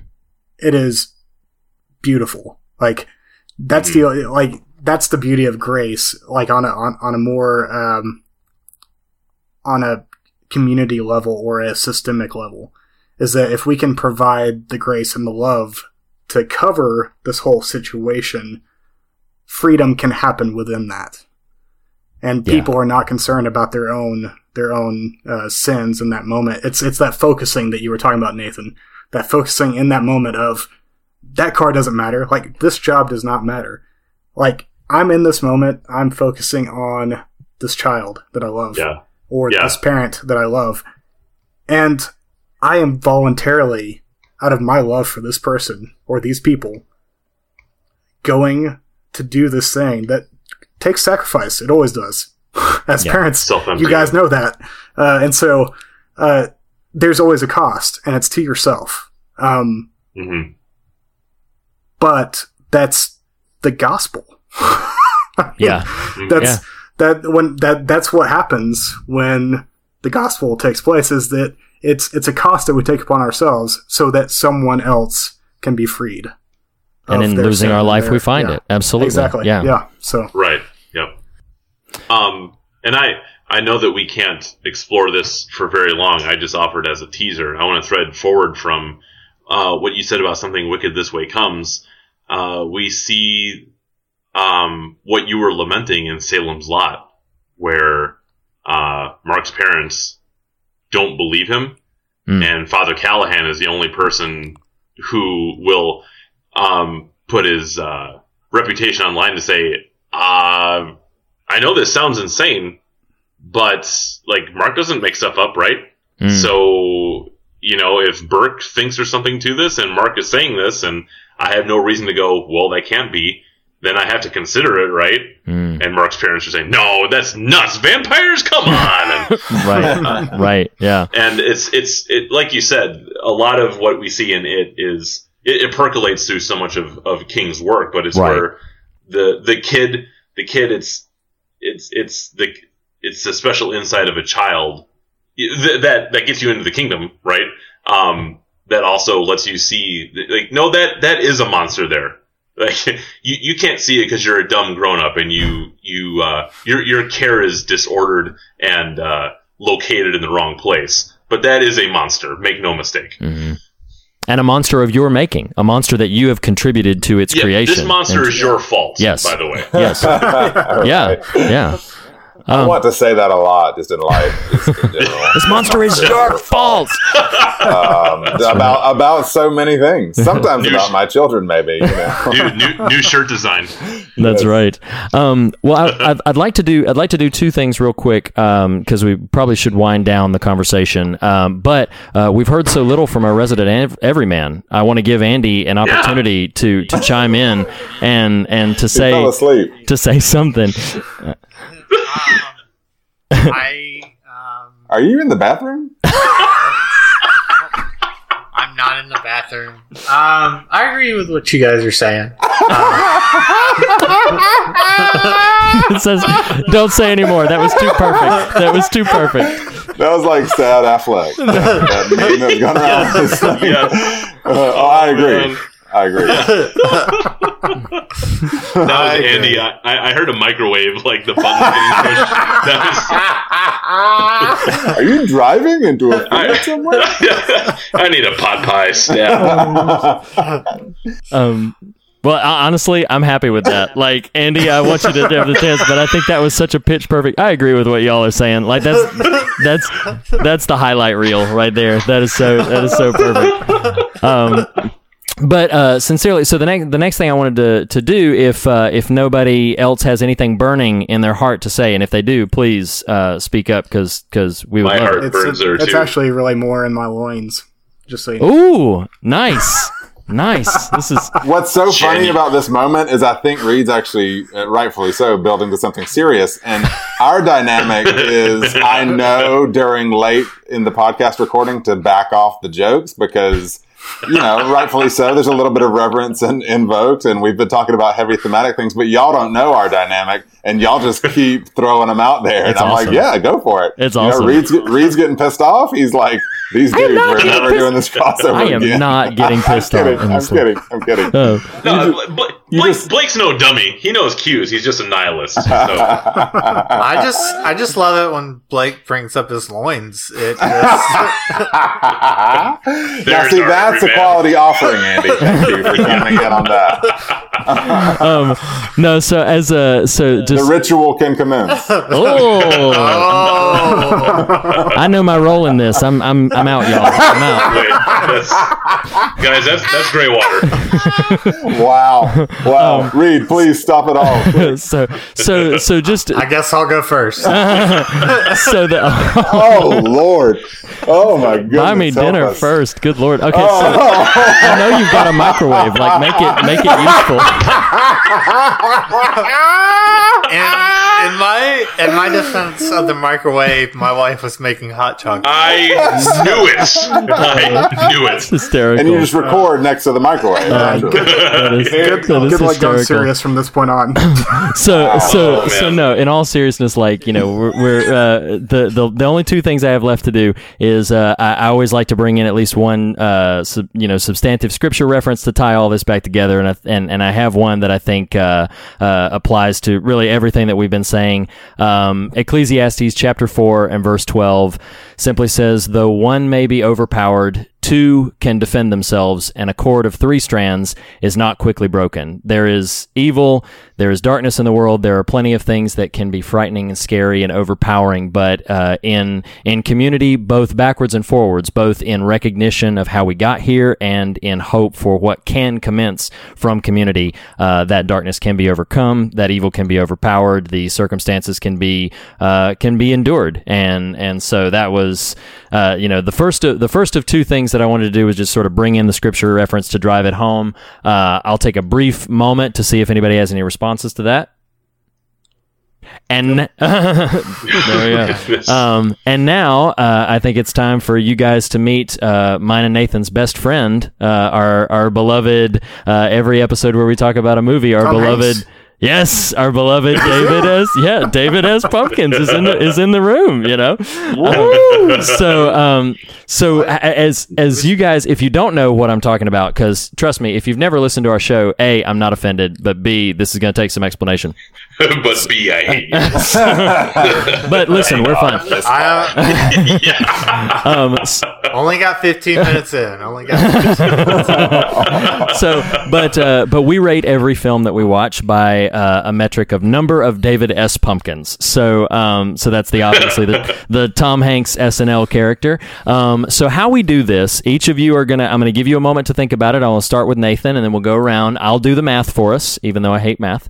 But um, but what you're gonna do is you're gonna think about a rating of one to five or zero to five if you really hated something, um, uh, up to five uh, in the area of style, which is just how did how did you find the approach to the story? How did you like it? All that thing, just whatever style means to you. In the area of style, in the area of scares, how scary is it? Its fright factor, and in the area of substance, how much was there in it uh, to think about and talk about when you left the theater? So think of a zero to five rating for each of those categories. We're going to go around the table in each of those categories to discuss it, and then we'll spit out a metric, an official number of David S. Pumpkins. So Nathan, I'm going to start with you. What would you give the 2017 film directed by Andy Muschietti? Am I saying it right? Muschietti. Okay, so Spaghetti? Muschietti, spaghetti, Spaghetti? machete. Are those worms? Spaghetti? and also, and also for those of you who have never participated in the David Pumpkins uh, scoring, you can do halvesies. So You can. in case, Yes. you Can we do halvesies. quarters? What about what about 0.75? Yes, I mean, exactly. Don't get crazy. Don't get crazy. Um, But uh, yeah, So for- what would you do style? For me on for, for me on style for um, David Spaghetti's It. Um, I I really think they did about as strong a job. There, there's a few kind of scripting elements, um, sort of how the story might have been uh, done, perhaps a little better. But in terms of the production quality, in terms of the satisfaction of coming out of Dark Tower and holding your breath for a Stephen King feature adaptation, I thought they really nailed a lot of it. And so I'm going to give it a four out of five David S. Pumpkins for style. I think they really got a lot right, far, far more than they maybe could have, and definitely far more than I was worried they would. So, so yeah. I'm gonna give it a Awesome. Four. Awesome. Okay, uh, Ian, I'm going to go to you next for style. What would you give it out of out of five for style? Um, most of today, I thought that I would give it a three, but um, I think that they, uh, I think they captured 1989 uh, while while giving us some structural links with like the 60s, like the original source material.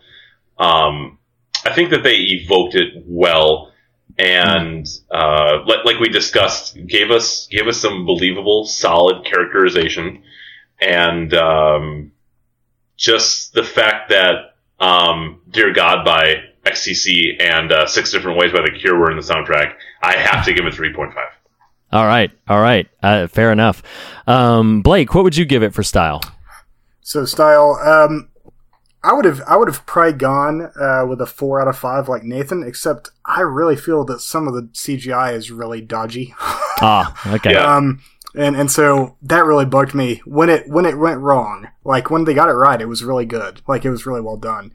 Um, but because it was so really well done in those moments, the dodgy parts were like, ah, Yeah. kind of missed it What- on that one. So I'm what gonna were they give like, Blake? Okay, thank you. So, um, so I'm gonna give it a 3.5, like like Ian. All right, that's wonderful. Now, Andy, same question for style. What would you give it out of five for style? Um, I think it captured a lot of stuff pretty well, if I'm honest. Um, I give it about a 4.5 All right, on style. that's nice. That's Very nice. So I'm going to say I was very, very pleased. Awesome. Andy, Andy is always the most gracious when it comes to these films. Incredibly. So, I just want everyone to win.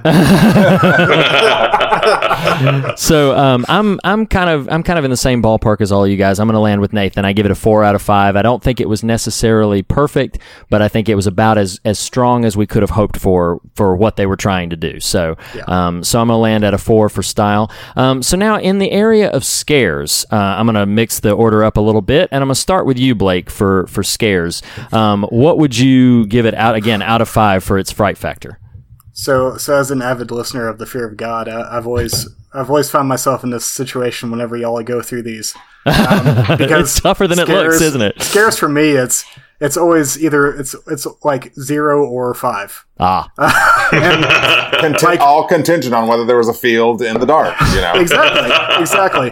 But I, I- I feel like there there were you know some of the some of the jump scares were well done, uh, and I feel horrible to give it to a, a complete zero. Um, so I'm gonna go with a with a one point five. All right, 1.5 for scares. That's a bold shame. choice. No shame. That's Very gracious. bold choice right there. Um, so now I'm going to bounce over to Nathan. Nathan, what would you give it for scares? Um, I'm gonna s- I'm gonna say what it is a three. Um, I I think that you know purely on the notion of the jump scares, I think the jump scares themselves are good, and and several of them are really effective. And I do think most of Neibolt House and the sink scene kind of tilted a little bit towards where I would have liked it to go. Um, I do think there was probably a lot more that they, they, they could have done, but um, you know, uh, to, to me, it was kind of a three in terms of scares. Uh, nothing dreadful, uh, but definitely had some something to it. Sure, sure. Um, I'm in a similar boat with you. I'm going to give it a 3.5 for scares for some of the reasons that we've mentioned already. Um, I feel like it was t- a little too dependent on the jumps, but th- plenty of those jumps were quite effective. Um, So, Andy, I'm going to go to you. What about for for scares? What would you rate it for scares? Um, I'm gonna go with three point five. Um, but I, I think for me the the scare stuck with me. Hmm. Um, and um, I you know jump scares don't don't bother me as much as you know some guys do with with not needing it. Sometimes I, I think it just adds to the story, and I like them. Sure. Um, but I I give it three point five. All right, sweet. Ian, where are you at with scares? Um, I'm going to give it a three, and I'm gauging that from uh, audience response. Um, because I, I'm kind of with Blake, where it, generally speaking, I, as much as I like horror films, they don't frighten me. Hmm. Um, so in a way, I'm kind of grading it on were they stupid attempts to scare? Mm. And um, from audience reaction, it seemed uh, it, it seemed effective for a lot of people. I don't think there were too many dumb. I, I think there were too many jump scares, but uh, it wasn't just a deplorable, saturated mess of it. Right. And uh, I did experience dread, you know, knowing what was going to happen to Georgie. And I thought that the slideshow was very nicely evocative. Um, I don't know, almost like a. I had this kind of vampire like Oh. feeling Yeah. watching that in a way, and uh, I point points for that effort. So I'll, I'll go higher than middle of the road and say three. Okay. All right. Perfect. Um, I'll lead the way on substance, uh, and I'll say I really struggled with this one because so much of what I want to infuse in it is is actually what I got from the book, and not necessarily what's present in this film. Yeah. Um, so, but I think if I'm being fair to the film, uh, and and sort of divorcing that from my experience of the book, I'm gonna I'm gonna land on a three for substance. Um, so that was that was my vote for substance. I do think there's a lot there, but it feels kind of by necessity of their decision to split it, it feels kind of incomplete. So I feel like a lot of those payoffs we're going to get uh, once the story is whole. So I landed on a three. Um, I'm going to go next to uh, back to Andy. Andy, what do you what do you think for substance? Substance, uh, four point five. All right. Um, I I thought it was very good. I liked the characters. I thought uh, it stuck with me, and um, I I I give it. I, it's one of the better movies I've seen this summer. Um, I also saw The Dark Tower, and I'm sorry. uh, you know, coming into another Stephen King adaptation, you know, was was a little hesitant, but Mhm. substance wise, four point five. Awesome. Nice. Um, Ian, I'm going to bounce over to you. What would you give it for substance? I'm going to give it a three um, for many of the same reasons that you did. Um, but I I feel like um, what keeps it from um, going like 2.5 is that I think that the grief um, is captured well and it is palpable. Um, and I like that it's set in contrast with this kind of anonymous and vanishing adulthood in the final quarter of the film and Yeah. having the payoff of uh, finding finding Georgie's coat and seeing Bill's grief. It, it's not that I like enjoy seeing a teenage child like deeply, deeply missing his deceased brother, but it Right. just it, it captured that feeling that feeling well, and I think that that did contribute to something that stays with you and is worth talking about. Sure, sure. I understand. I can I can resonate with that. Um, Blake, how about you for substance? So I'm gonna, I'm probably gonna toe the line to some extent. I'm gonna go with a with a three as well. Um, Okay. And it, like you, it's really hard to break apart the uh, the film from the book. Um, Right. And that's that's the case with the old film as well. Mhm. Um, I think I think there was enough there's enough implied elements from the book Yeah. that were begun in in this film that it wasn't it wasn't inconceivable for you to draw those elements out. Sure. Um, and so I, I think while they're not fully fledged out or fleshed out like they pro- hopefully they will be in the next film, um, I think there's enough there that you can kind of grab onto and you can kind of go from there. Um, but because it's still kind of seedlings of those ideas, um, it doesn't quite hit the the four and above level. So Sure. I'm gonna go with a with a three. All right, that fair enough. Okay, Nathan, you're going to bring us home right now. So, um, you tell us what your substance rating is, and I will tell us what our David S. Pumpkins rating is. Sure thing. Um, I will echo a lot of what's been said and, and go with a three. And, and honestly, that this is going to sound mean, but that feels a little generous at the moment. I think what Yeah, probably pro- what probably all of us are feeling is there there's more to the story, and so Yeah. They, if, presuming they get the follow up sort of right, it could tilt my substance for this to the four or, or higher, you know. Hmm. But but if they don't land that plane well, um, you know, it could tilt it towards you know lower. So so it, it's a it's a held breath kind of three. It's like okay, I am bringing a lot of my thoughts on the book into the movie um, in terms of that substance factor, and so uh, based on what I'm seeing, it's possible they will get there, but I but it's hard to know for certain. So for now, All right. And guys, thank you so much for participating in that. This was the broadest possible David S. Pumpkins rating that we could have had. Um, but I think we've landed in a pretty fair place. I think everybody's going to be happy with this. We officially, in the first ever, first hopefully of many, the Body, the Blood, the Fear of God crossovers, we officially give Andy Muschietti's It 6.5 out of 10 David S. Pumpkins. all right, So, We, all right. we did it. We did it! We did it! we got the spaghetti. Wow. so um so as we as we say on every single episode uh the fear of god is the beginning of wisdom but it's not the end of the conversation. I uh, you know our listeners have heard by now all of the multitude of places that they can reach out to us fear of god podcast at gmail.com our twitter handles etc so i want to use our social media cues and opportunity for you guys to um, share yours um, for us and then we'll remind everybody of ours and i'll land the plane. So uh, where can they find people of the body the blood Um, well, you can find me at Blake I Collier on Twitter uh, and Facebook, and my website is blakeicollier.com. I have an ego, guys. I was gonna say. Uh, We're all on a podcast right now, Blake. Yes, we exactly. all have a bit of an ego. yeah, and so, uh, and you can find the body the blood at the body the blood on Twitter. Nice. And would you like to talk about how you don't have a presence? You can't find me on the internet because I'm a Luddite. So it's been nice or are you really the wisest among us I, all? can, I was going to say that's probably a very respectable position. Yeah. Oh, it is. It is. Because I don't care about adult crap. Yeah. What about you? I don't have a phone to drop. Uh, you can you can find me. Uh, my Twitter handle is Hilabofus. That's H I L I B O F A S. Uh, I have a website www.hilabofus.com, and if you want to find me on Facebook, it's Andy Hilabofus Whitfield. Now hold on, Andrew. Tell them about tell them about Margaret sleeping.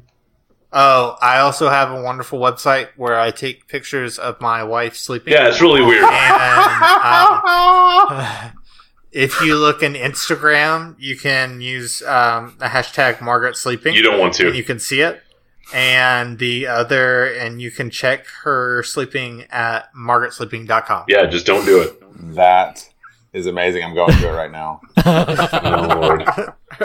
Oh, that is so awesome. Um, well, and uh, and as listeners know, you can find us, uh, of course, uh, at the Fear of God on Twitter. Nathan, where can they find you on Twitter besides the Fear of God?